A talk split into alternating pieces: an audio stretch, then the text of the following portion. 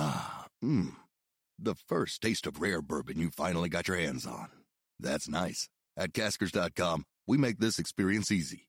Caskers is a one stop spirit curator with an impressive selection of exclusive, sought after, rare, and household names in the realm of premium spirits and champagne. Discover the top flavors of the year now by going to caskers.com and using code WELCOME10 for $10 off your first purchase. Get $10 off your first purchase with code WELCOME10 at caskers.com. The Gist is sponsored by Stamps.com. Buy and print official U.S. postage using your own computer and printer and save up to 80% compared to a postage meter. Sign up for a no risk trial and get a $110 bonus offer when you visit Stamps.com and use the promo code The Gist. It's Monday, January 5th, 2015, though I'm still saying 2014 on all my podcasts. From Slate, it's The Gist. I'm Mike Pesca. And what is the point of being in a hate group if people are going to wind up liking you? I'm not familiar with who that group was, but, uh, you know, from what I've seen about it, I just detest hate groups of any kind. That's Rep. Steve Scalise, who spoke before the European American Unity and Rights Organization, Euro. 12 years ago, and he is in hot water over it. He rebutted accusations of racism in the strongest possible terms, though not over the clearest possible lines. Your political life hangs in the balance, and you couldn't get to a studio, Steve? So here's the New York Times on Scalise. By the way, the Italian in me really objects to the fact that he calls himself Scalise. Anyway, the Times says he will go anywhere and talk to anyone, Mr. Scalise's friends and allies say. And then they write that many of his supporters have pointed to absent mindedness as an excuse for his wandering into a political danger zone. Absent mindedness. Where are my keys? Are brown people inferior? Wait, did I miss my anniversary? Do Jews have horns? I do not think, for the record, that we should punish people for dozen year old speeches, and we didn't even hear the content of the speech, but we do think we know what's swirling between the ears that the speech landed on. But the Scalise defense has been weird. First says I'm a Catholic, so that means I'm not a racist. Okay. Okay. And then there's this another quote in the Times. Mike Walsworth, a fellow Republican legislator who was Mr. Scalise's roommate in Baton Rouge, recalled returning to the apartment to see Mr. Scalise poring over legislation and unwinding in front of the television. We were both Seinfeld freaks, said Mr. Walsworth, recalling their fondness for the Soup Nazi episode. How does fondness for Nazis, with or without the soup modifier, get into an article when your only job is to portray this guy as being antithetical to the neo Nazi movement. Maybe Seinfeld, Jewish name, open minded? I don't know. Ay, ay, ay, as members of the European American Unity and Rights Organization were not heard to mutter, hey, look. From what I understand, the gist is enjoyed by what I thought was a simple Arizona group of retirees. They are the widowed, homebound IT experts, Huma. But now I realize that Whitey might have some nefarious purposes, and just by speaking to them, I have disqualified myself from a leadership position. And yet, like Steve Scalise, I seem to be hurting my case. The more I express how much I want to take this new job while simultaneously decrying the accusation of racism. I mean, everywhere I've been saying, I just want to whip. Just let me whip. I know how to whip. I was born to whip. It seems to be doing more damage to my standing. But I like Seinfeld, and I'm not an anti dentite. On the show today, I spiel about the price of a barrel of oil, but what about the barrel of oil just might surprise you. And we debut They Might Be Giant song, as we will every Monday throughout the year. But first, Mario Cuomo, the governor of New York, father of the current governor of New York, could have been a Supreme Court justice, might have been president, died four days ago. He spoke, thought, and campaigned well. But was Mario Cuomo right?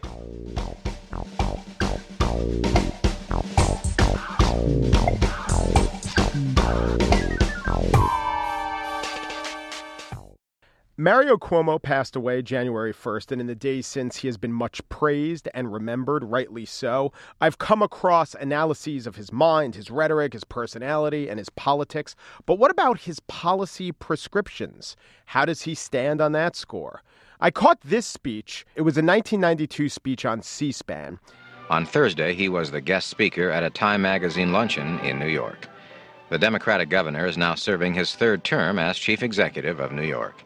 And what I thought we'd do is play some parts of that speech. Not that it was the most important speech, not that it was akin to his speech at the Democratic National Convention, but just that it lays out where he thought the country was, where it was going.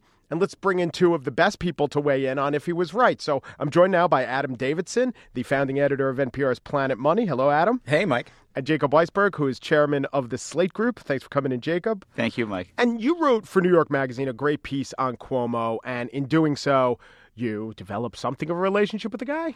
Well, I spent a lot of time working on that piece. It was a deep dive into his policy, and I remember going up to Albany and sitting in this sort of cavernous office of his and spending a really long time talking to him about his record, which he was very happy to do. He almost seemed a little underemployed at that point. You know, he was uh, he was spending a lot of time trying to just sort of defend himself and make the case for himself. Yeah, you know, no one really says about Mario Cuomo. They'll talk about the rhetoric and they'll talk about the wavering whether to run for president, but you can't necessarily point to lots of things in New York State and say, but for Cuomo's 12 years, we wouldn't have this or we wouldn't have that. Or maybe you can, but it seems that in terms of like tangible accomplishments, maybe Cuomo was actually a little underwhelming, do you think?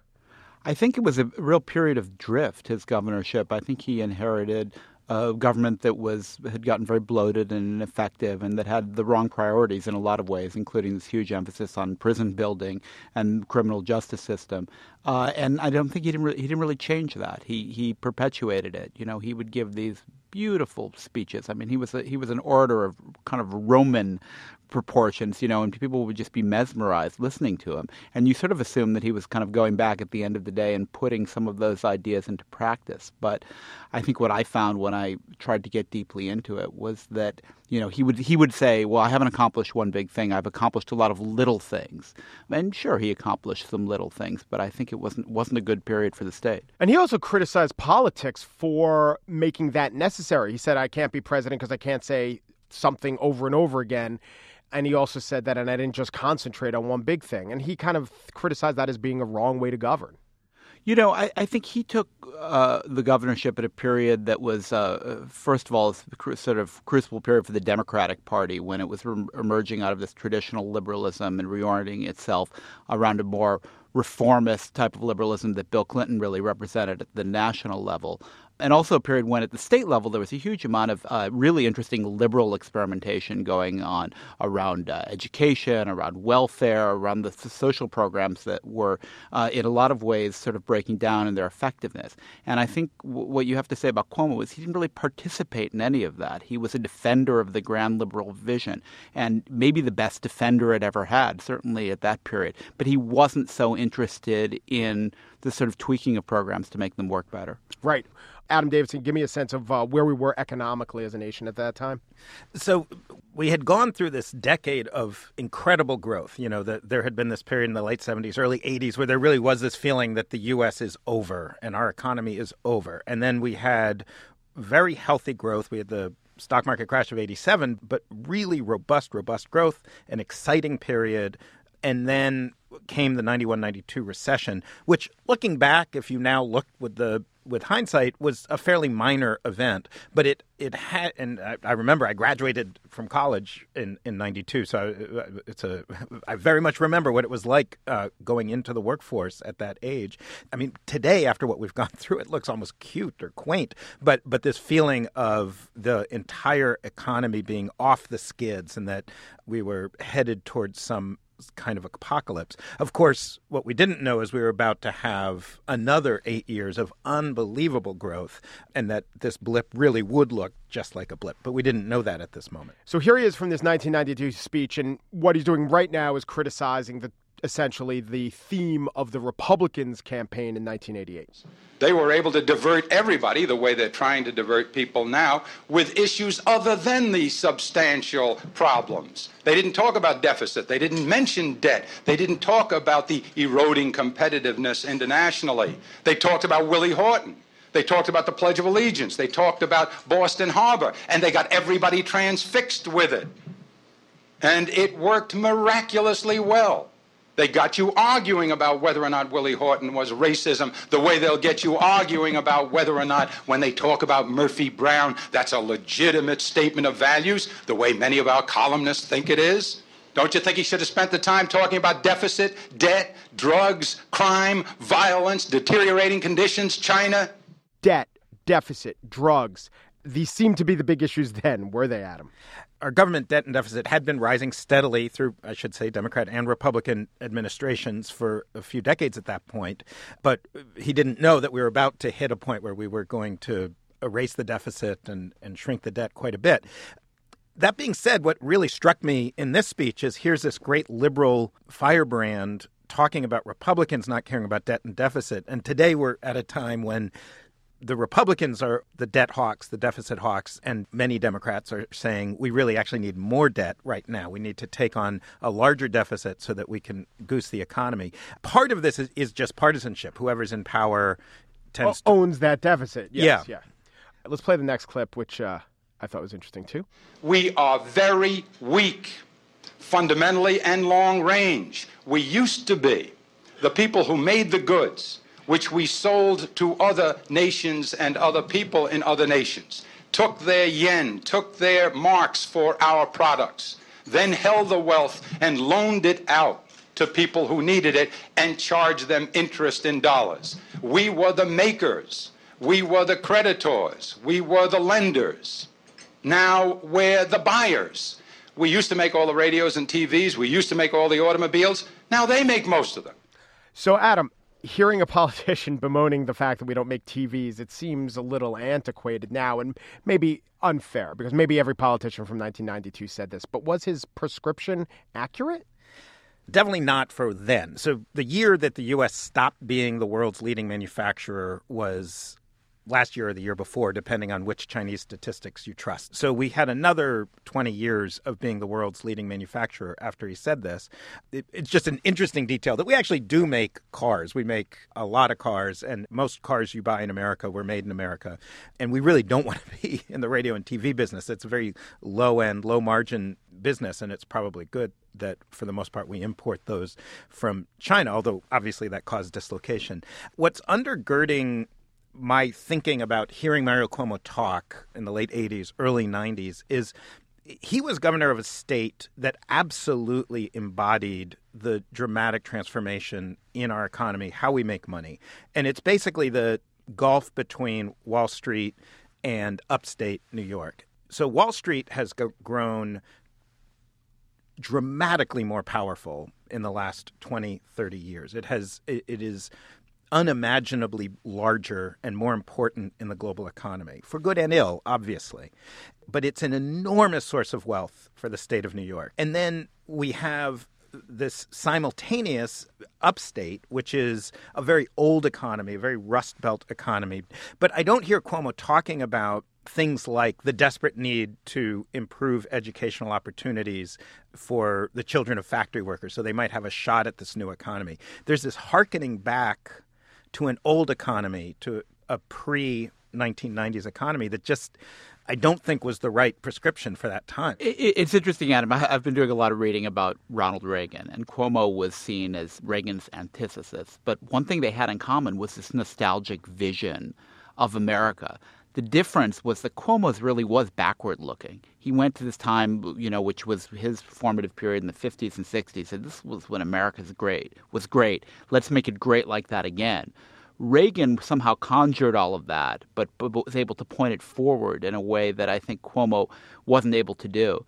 And related to that, and something I think you heard in that clip, is um, Cuomo's remarkable parochialism this was a guy who didn't leave the country. He didn't even like to leave the state when he was One governor. reason why he didn't want to run for president. Yeah, he, reason, because yeah. he didn't want to have to live in Washington. I mean, he yeah. famously didn't like to sleep away from home, and he had this idea of the rest of the world that was also really rooted in time. He wasn't. He didn't understand what the what was going on in the Japanese economy, or the German economy, or the Chinese economy. It was it was an idea. It's funny that you say the Japanese economy because this next clip we're going to play talks. I think speaks to some uh, unacknowledged xenophobia. It was kind of shocking to hear it. Of course, I'm judging it through a uh, 2014 lens. Let's listen. Bronx High School of Science used to be Brooklyn Tech, and Brooklyn Tech is making a comeback. Always have won 40 to 45, 46% of the Westinghouse scholarships nationally, science scholarships. Still do. In the old days, the names were Eisenberg, Galluccio, McCormick. Now they're names I can't pronounce. They're Japanese, Chinese, they're many of them, not all of them, but most of them indeed are imported. These are not students that we raised up from our elementary schools, from our kindergartens, from PS 25. It's not like that. You had to bring this power in. That is a sign of your weakness. Thank God we have the good sense to invite them. Thank God they have the goodness to come. Adam Davidson, alum of Stuyvesant High School. Yeah, I went to spoke yeah, I went to Did you Stuyvesant High pronounce School. your classmates' names then? Yeah. Davidson, Davidson. How'd Yeah. Wait, in 1992, were you in Stuyvesant High School? No, I graduated in '88. um, back when it was just good Goldfarbs and, and Galluccios, you know, Native Americans who've always been here. First of all, a factual statement: it was Korean names and Indian names Not in that period of time. Not no, no, Ja- yeah, Japanese. Yeah, yeah. Very few. Um, but it, I mean, that I think a transparently atrocious thing to say. Obviously, the the Eisenbergs and the Galluccios were also immigrants. Obviously, it is one of the great strengths of America, as he did attest that that we're able to attract these people. And obviously, it's not a good comparison. I think, as Jacob said, there's this sense throughout the speech that there's some greatness and the rest of the world is somehow messing with that greatness. And that greatness exists in the past, and stopping the rest of the world and going backwards will get us that greatness again. Look, there is a very real and very deep conversation to be had right now in 2014 about the nature of globalization, the fact that the benefits of globalization have not been widespread. They've been concentrated at the top, and the pain has been concentrated at the bottom. And those are very real issues. I don't want to shy away from that at all. But the idea that the way to analyze the rest of the world is to block it off. I think it's particularly interesting with Cuomo as the governor of New York State. There are a few states in the country that have benefited more from globalization. New York State, in total, globalization has been a wonderful, wonderful boon. We're talking about the governor of maybe you know, second to California, the main beneficiary of this globalization. So it's, it's weird to me. Uh, Cuomo loved immigration because he thought it was part of the story of America and he understood it was his story and he was a wonderful advocate for immigration. But he didn't understand globalization as part of the story of America and he was really just against it. We talk about the uh, Reagan Democrat, sometimes seen as the Archie Bunker Democrat, who's now a Republican, an ethnic type from Queens, as Archie Bunker was, who Reagan appealed to. And I think that Cuomo is still arguing against Reagan and the way to do, or the Reagan voter. And the way to do that is to say, yeah, I embrace immigrants, which I defined as people from Europe, essentially. And yes, you are right to be a little bit afraid of Asian immigrants, or they're not, they're not part of this story. And it leads me, question for you, Jacob. You know, if he had run and won in 92, would his policies have diverged greatly from Bill Clinton? He always made fun of Clinton for his triangulation, but it does seem that Clinton was more of a, whatever you want to call it, a moderate or someone willing to take on welfare. Would Cuomo have been more of a unreconstructed liberal policy wise on if he ran for president? I think he would have been very different uh, because right at the at the outset, Clinton came in with this sort of reinventing government agenda. He had a lot of hard cuts to the budget in addition to some modest tax increases in 1993. And he embraced globalization and pushed NAFTA. And I don't think Cuomo would have done any of those things. You know, th- this gets to the heart of actually today's current political uh, debate within the Democratic Party. I mean, the sort of the people want Elizabeth Warren to take on Hillary Clinton. I mean, we're Yeah. we're seeing this today once In again. a way, it's the same matchup Yeah. again. In- in a way, it's it's the the Cuomo same- is Warren. Yeah. I mean, Cuomo, they, Cuomo they is occupy the same niche. Yeah. And what the intelligentsia of the Democratic Party, I think, most of the intelligentsia would have said in 1987, in 1992, in 2005, in 2006, and now find it harder to say would be we have to embrace globalization. There's enormous growth and opportunity there. That the benefits far outweigh the the costs, and um, we have to move away from a union-dominated party, et cetera, et cetera. There is a left wing of the Democratic Party that that has a counterfactual. They have an argument that there is a version of history in which the president in in the 90s um, wouldn't have promoted NAFTA, wouldn't have um, led to, I mean, Bush eventually did it, but DR-CAFTA and these other free trade agreements um, wouldn't have deregulated Wall Street quite so aggressively, and um, and and so the let's just, for the sake of argument, assume Cuomo would have been much closer to that view. Where would we be now? And that, that so you're talking about what did happen versus a, theor- a, Yeah. a guess at Mhm. what might have happened, and so that, in a way, is the animating debate right now. Is is um, should we have unwound that? The kind of the the anti Larry Summers, anti um, Robert Rubin part of the party saying they ruined everything. We'd have a more prosperous economy. We'd have a more um, we'd have a weaker Wall Street, but a stronger middle class, stronger unions. I'll reveal my bias, which is that. Um, neither side is right. That that what we that the world changed so fundamentally um, in the 70s and 80s because of trade and technology that we actually need to build new institutions that have never come before. So so um, so sort of arguing between two poles that made sense in the 90s is no longer relevant. And let's go, and let's now go to a man who co-wrote a book with Robert Rubin. Well, uh, yeah, I mean, I don't, I don't need to defend that, that that view right now, but I do think what's interesting. You mentioned Elizabeth Warren through the 1980s and until bin, Bill Clinton was elected, the Cuomo view was the dominant view in the Democratic Party. Um, represented by uh, Mondale in '84, slightly less so in a different way by Dukakis, but that Yeah. was that was still the you know the the pro labor interest group dominated kind of big government, un, largely unreconstructed big government was still the view. Bill Clinton changed the center of gravity in the party and made this pro globalization, pro market, uh, reformist view of the world the dominant view. So now the Elizabeth Warrens and Mario Cuomo were here around today would be the outsiders in the party rather than the insiders, and they would be the one pushing it to change to go back to this earlier view. And that's what I think the big change is. Yeah, and it's funny because I don't think voters uh, actually embraced Clinton for that view. They thought he got the economy, but I don't know if they specifically knew that he was going to break with what you know someone like Paul Tsongas, who he ran against in those primaries, was endorsing, or what the liberal view was. It didn't seem Right. so well, Clin- apparent. Clinton was, you know, a genius, a little bit like Reagan, at getting the different factions of the party to all think he agreed with them. But Mm-hmm. you know, he was chairman of the Democratic Leadership Council. He had this reformist record at Arkansas.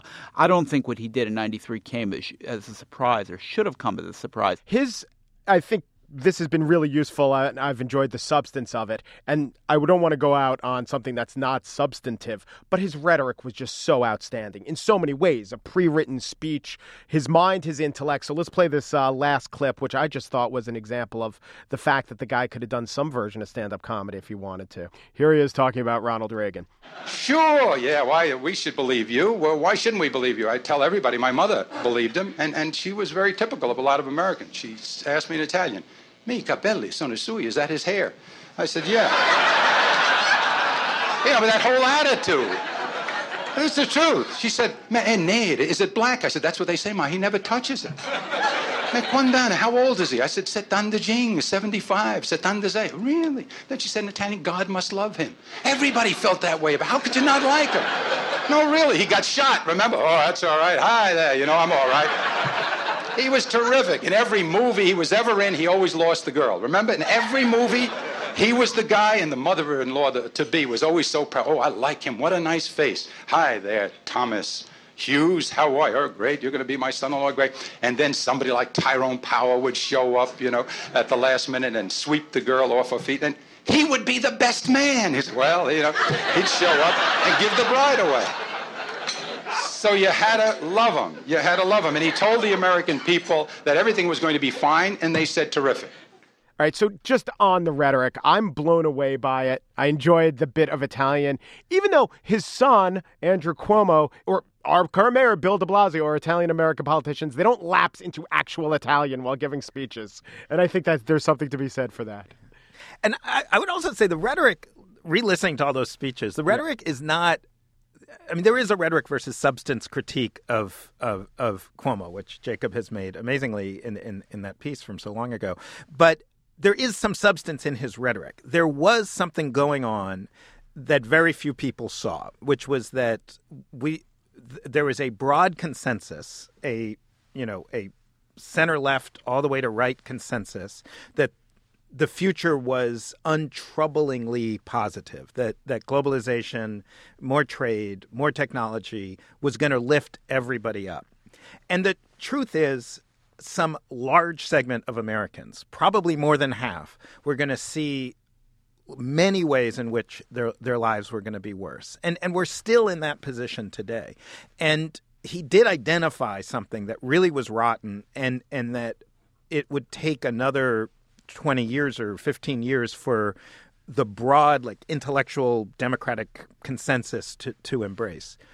Well, it just occurred to me when you say he identified something, he's a great op ed columnist. He's a great crafter of language. He has great views in general. It's just the details about what to do next. That's not what you rely on an op ed columnist for. I mean, when you hear him speak or read one of these speeches, Cuomo loved language. He kept these voluminous diaries, which are beautifully written record of the period. He was deeply introspective and self-analytical. In a way, I sometimes look at him and think this guy chose the wrong profession because he didn't really like the mundane details of governing, the prose of politics, as he called it. He loved the poetry, and if he'd only been a writer, he would have been completely successful. Yeah, and then he wouldn't have had to do those Doritos commercials too. Mario Cuomo is uh, just a fascinating and I think singular figure in American politics. And I could say the same for my two guests, Adam Davidson and Jacob Weisberg. Thank you guys very much. Thank you, Thank Mike. You. And here now is that Doritos commercial where Governor Cuomo co-starred with fellow outgoing governor Ann Richards of Texas. Embrace it, be positive about it, because change can be very exciting. You're probably right, Mario. I guess I'll get used to Doritos' new bag. There you go. This year's big change is Doritos. More flavor, new shape, new bag. Too bad about the Cowboys, Ann. They always won when I was governor. One great resolution you can make for the new year maximize every minute and every dollar for your small business. Well, that's impossible, right? All right, let's cut off a little slice of that, a little nugget of that, and let's call that the possible. And the possible starts with stamps.com. Think about how much time you've wasted going to the post office, driving there, finding parking, realizing it's January 1st and they're not open, stuff like that. Stamps.com is the better way to get postage you use your computer and your printer and you get official U.S. postage on any letter or package, and then the mailman picks it up. Does he always ring twice? Can't stand by that. But I do stand by the fact that stamps.com gives you everything you do at the post office right from your desk at a fraction of the cost of one of those expensive postage meters. So right now, use the promo code The Gist to get the special offer. It includes a no risk trial, a $110 bonus offer, a free digital scale, and up to $55 in free postage. Don't wait. Go to stamps.com. Before you do anything else, click on the microphone at the top of the homepage and enter the gist. That's stamps.com. Enter the gist.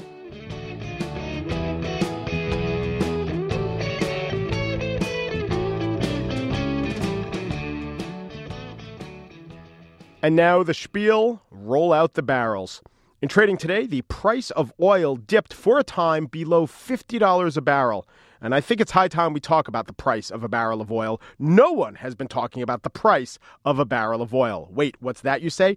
Everyone's been talking about the price of a barrel of oil? Fracking, shale, OPEC, carbon emissions, that's all about a barrel of oil? Yes, it is. It's about the oil. I am here to talk about the barrel. How much is a barrel? When it comes to oil, it's 42 gallons. Why is it 42 gallons? It's kind of complicated. Suffice it to say that that decision was made in Titusville, Pennsylvania in the 19th century. So, a little bit of long history. King Richard III of England defined the wine puncheon as a cask holding 84 gallons and a tierce as holding 42 gallons. Cut to Edwin Drake's discovery in 1859 of oil in Titusville, PA. The 42 gallon barrel was the barrel size in Titusville. Thereafter, it became the de facto barrel size for all of oildom. We're talking all of it. We're talking the light crude, the medium crude, the heavy crude. I liken my oil to my comedy. So light crude, that's like Monty Python. Medium crude, MTV's Jackass. Heavy crude, Pink Flamingos. All right. So oil is 50 bucks a barrel. That's just for the oil. What about the barrel? I went to the Bradbury Barrel Company. A 20 by 30 barrel sold via the Peach Suite Hotel Company costs $60. That's just for the barrel. All right, these are fancy, if not actually schmancy barrels, but they are barrels. I also do have to say, they're not all that practical. In fact, upon visiting the Bradbury Barrel webpage, I found that the majority of their offerings are antithetical to the containment of liquid. They apparently are in the liquid emancipation movement given the following offerings. Here we go. They have on their webpage the half barrel, the quarter barrel, the window barrel, which is a barrel top and a barrel bottom, and in between nothing, just a hole. They have something called the false bottom barrel. There is the Chuck from the mailroom will spit water directly into your face barrel. Not really a barrel, just Chuck. These are some terrible barrels. I have no idea who approved these barrel designs. Maybe there's an interesting family drama going on in the Bradbury Barrel Company. All right, let's say maybe the son, Cooper, he was a visionary. He wanted to take barrels in places they've never been, to be a barrel disruptor. But the dad, Cooper Sr., all right, the names in the barrel biz are a little bit limited, but Cooper Sr., whose nickname Slats, Slats knew that Bradbury Barrel meant something. He knew that to be the at least fifth or sixth name in barrels the world over, there was one simple promise. We give you a barrel, that barrel will hold your liquids. But no, there was a generational tug of war. Blood was spilled. Okay, everything was spilled because those quarter barrels make no freaking sense. So that's the dysfunctional Bradbury barrel travails. What about the highly functional barrels able to collect your rainwater runoff? I price these rain barrels. The good idea RB55 blue, big blue recycled rain barrel, 55 gallon, as the name implies, 78.90. Fiskars 58 gallon salsa rain barrel system with diverter, $130.14. RTS Home Accents 50 gallon rainwater collection barrel with brass spigot green. 95.99. All right, so all those barrels do hold more than the 42 gallons that's standard in oil barrels, but it is clear that the price of a gallon of oil when it's below $50 comes nowhere close to covering the cost of the actual barrel. By the way, you'd think I would spell barrel right at least a quarter of the time. I mean, I know some th- I think we all can agree we know some basic things about barrel and the spelling thereof. It starts with a B, that's followed by an A. We know an R comes next. Does it have another R? Hard to say. There's definitely an E after either that one or two R's. That's not a layup. It could be a different vowel, but we're smart. We're educated. We know the second vowel in barrel is an E, and then it ends with some number of L's, definitely fewer than three. So here really are the only choices about how to spell barrel B A R E L, B A R R E L, B A R R E L L, B A R E L L. So four choices. You should be right about 25% of the time, yet I spell barrel correctly 4% of the time. For the record, it is spelled B A R R E L. Now, I think it should be B A R E L L because if the R's and the L's were reversed, there is no question that in the middle of the word, there'd be two L's, and there's no word at the end that ends with two R's. Maybe I'm wrong about that. If I am, to er is human. But then you'd be a baller, not a barrel, and we'd be in a different barrel of wax. As far as oil being the world's most valuable substance and the key to empires, even if oil's at 80 bucks, given how many gallons there are in a barrel, we're talking less than $2 a gallon. Milk sells for a lot more than $2 a gallon. Hell, every liquid sells for more than $2 a gallon. I went to Walmart to try to find anything that sells for less than $2 a gallon. Here's what I found. Vegetable oil, 1 gallon, 5.98. Mrs. Butterworth's original syrup 1 gallon, 7.98. Great value distilled white vinegar, 2.48. Colgin original recipe liquid smoke, 1461, but that only comes in a 4 pack.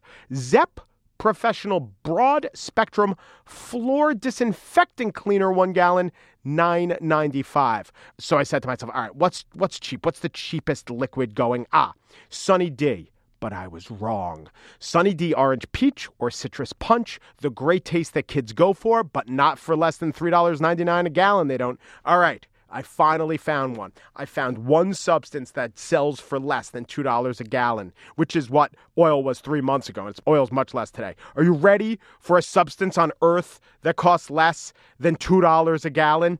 Hawaiian Punch.